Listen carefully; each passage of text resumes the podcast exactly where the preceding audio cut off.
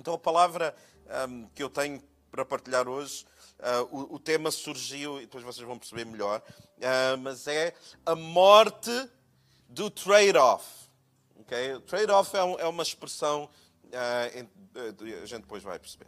Uh, então, Gênesis capítulo 22. Este é uh, um dos exemplos mais estranhos, mais bizarros, mais absurdos que nós entendemos na palavra, ao ponto de nós, quando passamos por lá, não fazemos morada, nós não ficamos lá muito tempo, porque a concepção deste episódio é de facto bizarra mas eu gostava de poder desmontar alguma coisa convosco em relação a isto, e é quando Deus pede a Abraão o sacrifício do seu filho. Deus pede a um pai para sacrificar o seu filho.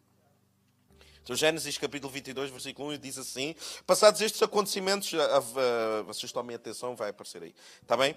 Passados estes acontecimentos, Deus submeteu Abraão a uma prova por todos nós temos fé, vamos ser provados em alguma altura, em alguma circunstância. E diz que convocou, chamou e disse: Abraão, Abraão, ao qual ele respondeu: Eis-me aqui, Senhor.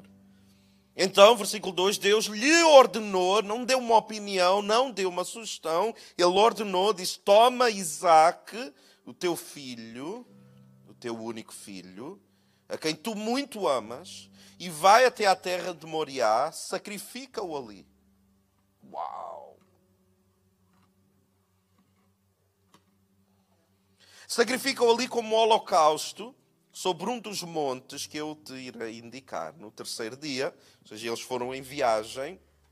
A viagem demorou três dias. E no terceiro dia, Abraão, levantando os olhos, viu de longe o lugar que Deus havia determinado.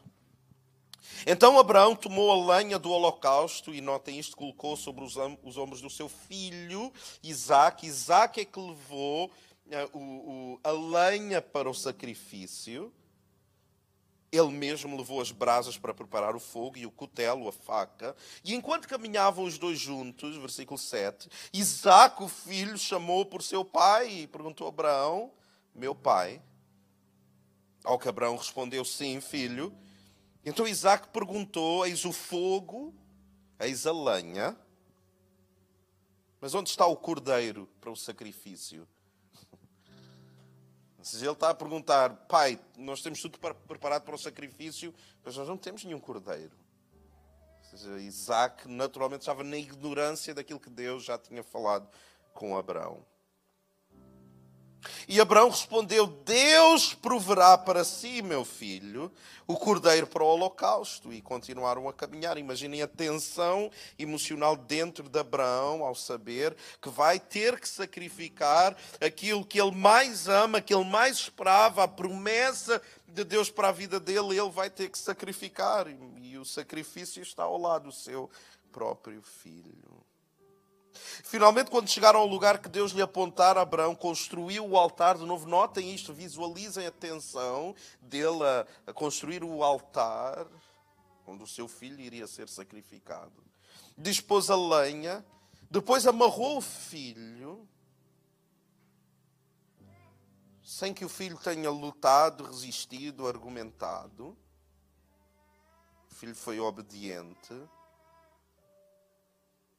e colocou o filho sobre o altar em cima da lenha. Abraão estendeu a mão, apanhou a faca para imolar o seu filho, para sacrificar o seu filho. E entretanto o anjo do Senhor o chamou do céu e disse: Abraão, Abraão, ao que prontamente lhe respondeu Abraão: Eis-me aqui, de novo a mesma resposta: Eis-me aqui, estou disponível. E o anjo disse: Não estendas a tua mão contra o rapaz, para, não faças nada. Agora bem sei que temos a Deus, porque não me negaste o teu amado filho, teu único filho. E em seguida, porque tinha que existir um sacrifício, tendo Abraão erguido os olhos, ele olhou e viu atrás de si um carneiro preso pelos seus chifres entre os arbustos. Tomou Abraão o carneiro e o ofereceu em holocausto em lugar do filho. Agora, por que que Deus pede a Abraão tamanho de sacrifício? Porque Abraão, como muitos de nós, se não todos nós, era um homem acostumado a ter plano B. Se isto não resultasse, eu tenho este plano. Eu vou confiar em ti, mas eu vou também dar um jeitinho. Abraão, mesmo em relação ao nascimento de Isaac, a esposa propõe-lhe, eu não vou entrar em pormenores, mas a, a esposa propõe-lhe um plano B e Abraão rapidamente aceita. Abraão, em relação à esposa, tem inúmeros planos B em relação a ele, a ela. E isto é o que eu chamo um trade-off. Então, Deus, ao pedir o sacrifício daquilo que ouçam isto com muita atenção, Deus pede o sacrifício a Abraão daquilo que ele mais ama. Como prova para perceber se realmente Abraão ama a Deus acima de todas as coisas ou ainda ele tem uma cultura de trade-off. O que é, é um trade-off? Ponham lá a definição aí, gira que o pessoal vai sair daqui ainda mais inteligente do que entrou. O que é um trade-off? É definir uma situação em que há um conflito de escolha. Isto é uma, é uma, é expressão de economia, etc, etc. Uh, ele se caracteriza em uma ação económica que visa a resolução de um problema, mas acarreta outro. Ou seja, tu resolves um problema, mas ficas com outro na mão.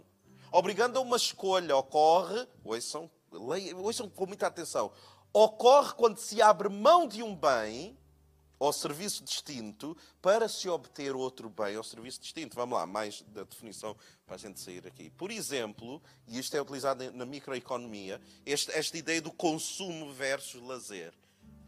Este é o trade-off clássico, ok? Então, um indivíduo para obter mais consumo, para ter mais coisas, necessita abdicar de horas do seu lazer. Eu quero ter mais, então eu tenho que abdicar de lazer. Está a fazer sentido para vocês? Ok? Já se a pessoa deseja obter mais lazer, o trade-off inverte-se e a pessoa deve abrir mão do consumo, pois irá trabalhar menos para ter mais lazer. Agora, esta definição, vamos lá à próxima frase, isto é que é o importante. O trade-off é isto: ocorre quando se abre mão de algum bem ou serviço para se obter outro bem ou serviço. É uma escolha. Por que, é que Deus quer matar a cultura de trade-off de, de Abraão? Porque Deus quer dizer a Abraão assim: Abraão, não há negócio comigo não há plano B. Não há. Ah, eu, eu começo a ir à igreja porque eu preciso de. Não há isso. Se tu tens uma cultura de trade-off em relação a Deus, eu posso te garantir que Deus, hoje, vai te pedir para tu sacrificares o que tu mais amas. Se tu tens uma cultura de trade-off, ah, não, não, não, eu estou aqui, eu, eu, eu até louvo, até fecho os olhos, eu levanto as mãos, eu até sou generoso, eu, eu estou todos os domingos na igreja porque eu preciso que Ele me ajude no meu negócio. Não há trade-off com Deus. Eu estou com Ele, eu vou fazer estas metodologias, estes rituais todos, porque eu preciso que Ele me ajude na minha carreira, no meu casamento, na minha saúde. Não há trade-off. O que Deus diz hoje, nesta manhã, é sacrifica o que mais amas. Pega naquilo que tu, que tu, mais amas e diz: Senhor, está aqui para ti. A minha segurança, as minhas emoções, o meu futuro, eu coloco nas tuas mãos. Faz como entenderes. Eu vou te servir não por aquilo que eu vou receber. Eu vou te servir porque tu és digno. Então Deus tinha que resolver isso no coração de Abraão, fazendo uma prova para Abraão entender que não há mais opção. Delfa, não há mais opção. There's no turning back. Eu lembro de eu ter contado uma história há um tempo atrás que é, tem alguns factos, algumas coisas verídicas, de um, de um, ah, de um, de um comandante bababá, espanhol que eles foram ah, em algumas caravelas conquistar uma, uma ilha. E quando eles chegaram lá, eles desembarcaram as tropas todas. E ele começou a falar com eles. Só que, entretanto, ele tinha dado ordens a outros soldados para queimarem os barcos para queimarem as caravelas. Ou seja, eles estavam naquela ilha e não tinham mais como voltar para casa. Ou seja, nós estamos aqui, a gente tem que conquistar esta ilha. Amigos, não há como voltar atrás. Tu estás a encarar este desafio. Tu estás a encarar o desafio da fé. Não dá para voltar mais atrás. Não tens por onde voltar. Queima os barcos. Se há alguma coisa que tu podes tirar hoje, é isto. Eu estou aqui neste lugar, eu estou a ouvir a palavra de Deus, Deus está a falar comigo, o que Ele me está a desafiar é isto: queima os barcos. Não há mais para onde voltar. Quando nós seguimos a Deus, ouçam com muita atenção. Quando nós seguimos a Deus, não há mais como voltar atrás. Aliás, a expressão até é mais pesada. Ai daquele que volta atrás. Olha, está aí um telemóvel aí, o senhor a falar aí. A expressão é esta: ai daquele que começa alguma coisa em relação a Deus e depois volta para trás. Eu, no, na celebração anterior, eu, eu lembrei-me do meu, do meu início da minha fé. Eu fico sempre emocionado a falar disso. Porque a certa altura, quando eu me converti, quando eu comecei a mudar a minha maneira de pensar em relação à vida, quando, Alberto, Deus alcançou-me e roubou o meu coração. E quando eu, eu decidi, eu posso ser o que eu quiser, eu vou servir a Deus. Toda a minha vida, o resto da minha vida, vou queimar a minha vida em prol dos outros, na defesa do Evangelho. Eu lembro de estar a falar com alguém de referência na minha vida e eu dizer, eu sinto fazer isto, eu sei que Deus me está a chamar, e as pessoas dizem, não, tu não tens perfil para isso. Eu fui espancado, eu fui humilhado. Eu lembro uma vez que eu estava a ir para a igreja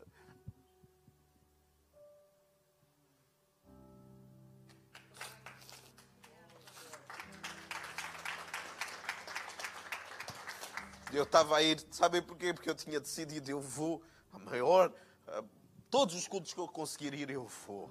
Eu quero aprender mais de Deus. Então, lá na zona onde eu morava, antes de eu me converter, eu era muito violento. Eu era muito iracundo, eu tinha muita ira. Eu era muito violento. E então, na zona onde eu fui assistir a um culto, eu tinha tido algumas algumas questões com algumas pessoas dessa zona. E eu tinha. Eu sou pequenino, mas sou rijo. Né? Então eu tinha agredido algumas pessoas naquele lugar. E quando eu me converti, eu disse a Deus: Eu não tenho mais para onde voltar. Eu queimei os meus barcos.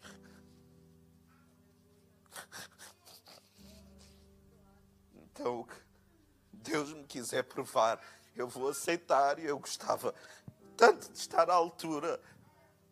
Eu lembro que houve um grupo lá nesse sítio que me reconheceu e sabia que eu era de um outro sítio. E eles começaram a agredir-me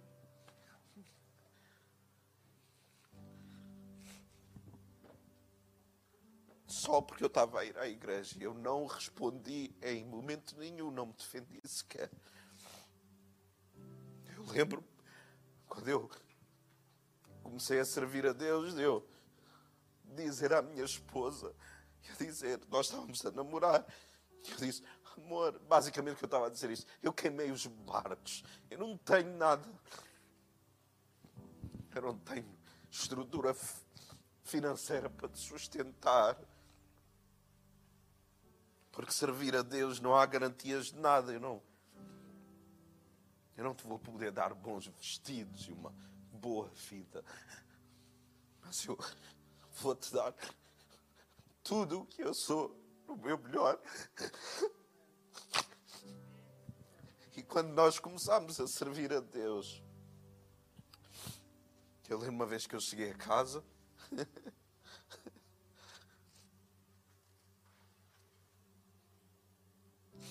Eu disse: Olha, dá dinheiro para eu ir comprar pão. E ela disse: Nuno, não, não temos.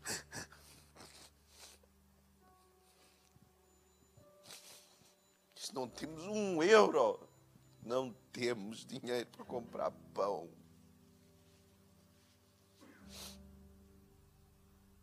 Mas eu queimei os barcos. Não temos agora, havemos de ter. Não somos valorizados agora, havemos de o ser. Eu não tenho aquilo que eu gostava de ter.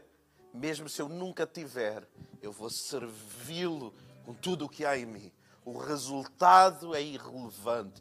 Eu decidi queimar os barcos. Eu não tenho expectativa nenhuma que alguém me valorize ou que alguém seja para mim o que eu estou a ser para tantos. Eu vou servi-lo até o meu último respirar.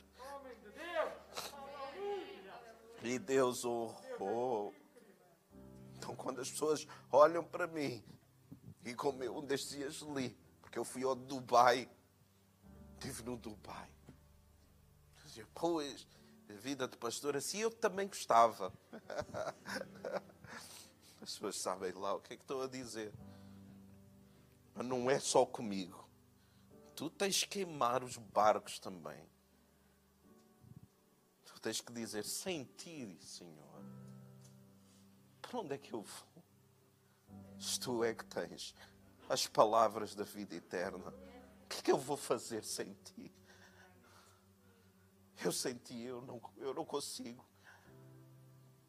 Então, para de fazer trade-off com Deus. Para de negociar. Eu estou na expectativa que tu me organizes neste sentido. Fica só por Ele. A palavra de Deus diz uma coisa interessante em João Ponham lá o versículo de João e nós vamos voltar a ler este versículo em 15 minutos. Diz assim: Vós examinais a Escritura, Cristo está a falar para os discípulos e para o povo e para os fariseus. Vocês leem a palavra de Deus, vocês examinam as Escrituras, porque julgais encontrar nelas na Bíblia a vida eterna, mas elas, as Escrituras, a Bíblia, é que testificam de mim. Ele está a dizer: ouçam, a Bíblia toda fala em relação a mim. Então vocês procuram na Bíblia a vida eterna, eu sou a vida eterna. Eu dou a vida eterna, sou eu que faço isso. Então enquanto vocês estudam, tudo o que vocês vão encontrar vai ser vai ser-me a mim.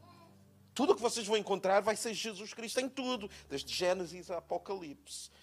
Então nós vamos encontrar Cristo aqui neste texto.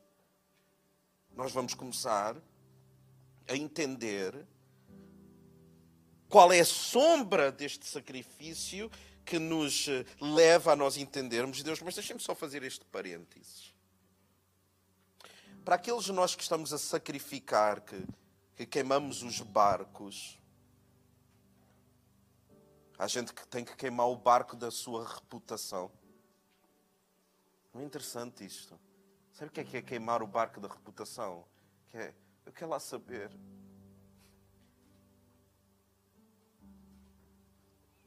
quer lá saber o que os outros dizem. Quer lá saber o que os outros pensam. Eu quero ser feliz com um Deus. Eu quero servir os outros, mesmo que me doa.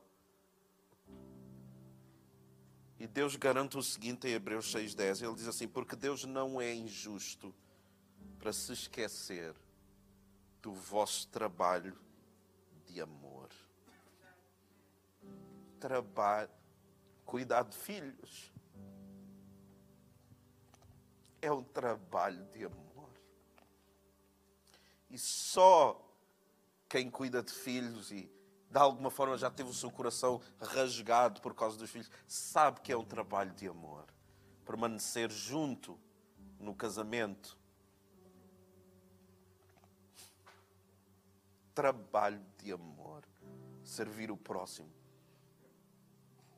Trabalho de amor. Deus não é injusto para se esquecer do vosso trabalho de amor que mostraste para com o seu nome, pois serviste e ainda serves hoje os santos. Houve algumas pessoas aqui desta igreja que souberam que o pastor da Margem Sul, o pastor Carlos, teve um acidente de carro e algumas pessoas disponibilizaram-se para levantar uma oferta, dinheiro, para dar para que ele possa ter um carro novo. Trabalho de amor. E o que Deus diz é: Eu não esqueço isso. Eu sei o que vocês fizeram. Não passa despercebido. Eu olho e diferencio no meio de uma multidão quem trabalha por amor ao meu nome. Querem ver Cristo nesta história? Vamos juntos então. Quando em Gênesis 22, 2, ele diz assim: Toma Isaac, o teu filho, o teu único filho. O que Deus fez foi isso. O que Deus fez foi ele sacrificou o seu único filho.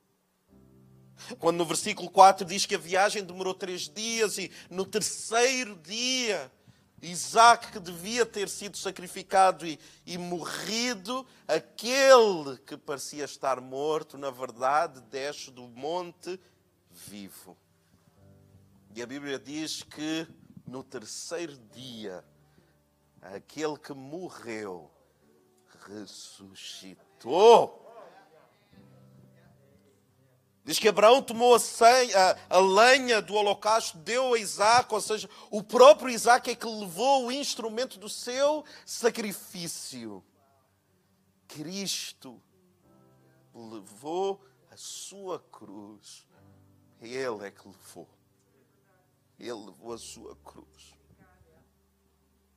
E a certa altura, ele, por ter sido torturado, espancado, ele estava tão fraco que ele precisou de ajuda para levar a própria cruz.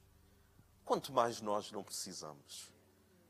Se o próprio Deus precisou de ajuda, não precisamos nós de ajuda uns dos outros.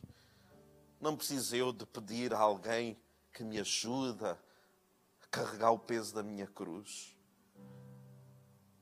E é interessante que quem levava a lenha para o sacrifício no tempo do Antigo Testamento era sempre o sumo sacerdote é que levava a lenha e Cristo é o sumo sacerdote. Ele leva a lenha e ele é o sacrifício. Que profundidade que a palavra tem. E por último diz que o carneiro foi oferecido em lugar do seu filho. Eu sou Isaac, eu é que devia ter sido sacrificado. Eu é que devia morrer e sofrer pelo mal que eu fiz a outros, a mim próprio. Mas o que Deus fez foi, Ele preparou o altar do meu sacrifício e quando chegou a altura de eu ser sacrificado, ele afastou-me e ele colocou Cristo no meu lugar. Então eu sou Isaac. Tudo estava preparado para o sacrifício, mas ele sacrificou-se por mim. Então em Hebreus 9, 12 diz assim: Não por intermédio de sangue, de bodes e novilhos, porém mediante o seu próprio sangue. Ele entrou no Santo dos Santos de uma vez por todas, conquistando a eterna redenção. Vejam este versículo incrível. E por isso fomos santificados por meio da oferta do corpo de Jesus Cristo, feita de uma vez por todas. Agora, depois de ele fazer, tragam-me uma, uma cadeira depois de ele fazer o sacrifício, estou quase a terminar, não é? Pode ser. A Bíblia tem uma expressão muito interessante. Em que nós entendemos que Ele sofreu no nosso lugar, Ele sofreu para que nós não tenhamos que sofrer, para que nós não tenhamos que sacrificar continuamente de uma vez por todas. Mas ele diz o seguinte: Jesus, no entanto, este versículo é muito interessante. Jesus, no entanto, Luís, queres me ajudar? Queres vir aqui? Jesus, no entanto, pode subir aí. Fica aqui ao lado da cadeira. Havendo oferecido para sempre, Francisco, para sempre, havendo oferecido para sempre um único sacrifício pelo pecado, sentou-se à direita de Deus. Por isso é que na cruz ele diz o quê? Está consumado. Está feito. Quando a pessoa senta, é tipo, eu fiz o trabalho. Eu fiz o que tinha que ser feito. Ele sentou-se. E sabe o que, é que era feito depois do sacrifício, depois do holocausto? O povo celebrava. E ouçam, se há povo que sabe celebrar, é o povo judeu. E nós, à semelhança do povo judeu, devemos saber celebrar também. A palavra diz até quando eles estavam a trazer a arca, sabe o que é que acontecia? Eles davam, eu acho que não, não estou em erro, eles davam seis passos e celebravam. A arca é simbólico da presença de Deus, eles davam seis passos e peraí, não temos que celebrar. Não, não, não, a gente tem que celebrar. Peraí, é tão incrível o que está a acontecer que nós temos que celebrar. Então Davi dançava e eles tocavam e alegravam-se, berravam, apenas pela presença de Deus e sempre que sacrificavam, eles celebravam. Quando ele se senta, à festa. Quando ele termina a obra, sabe o que, é que acontece no céu?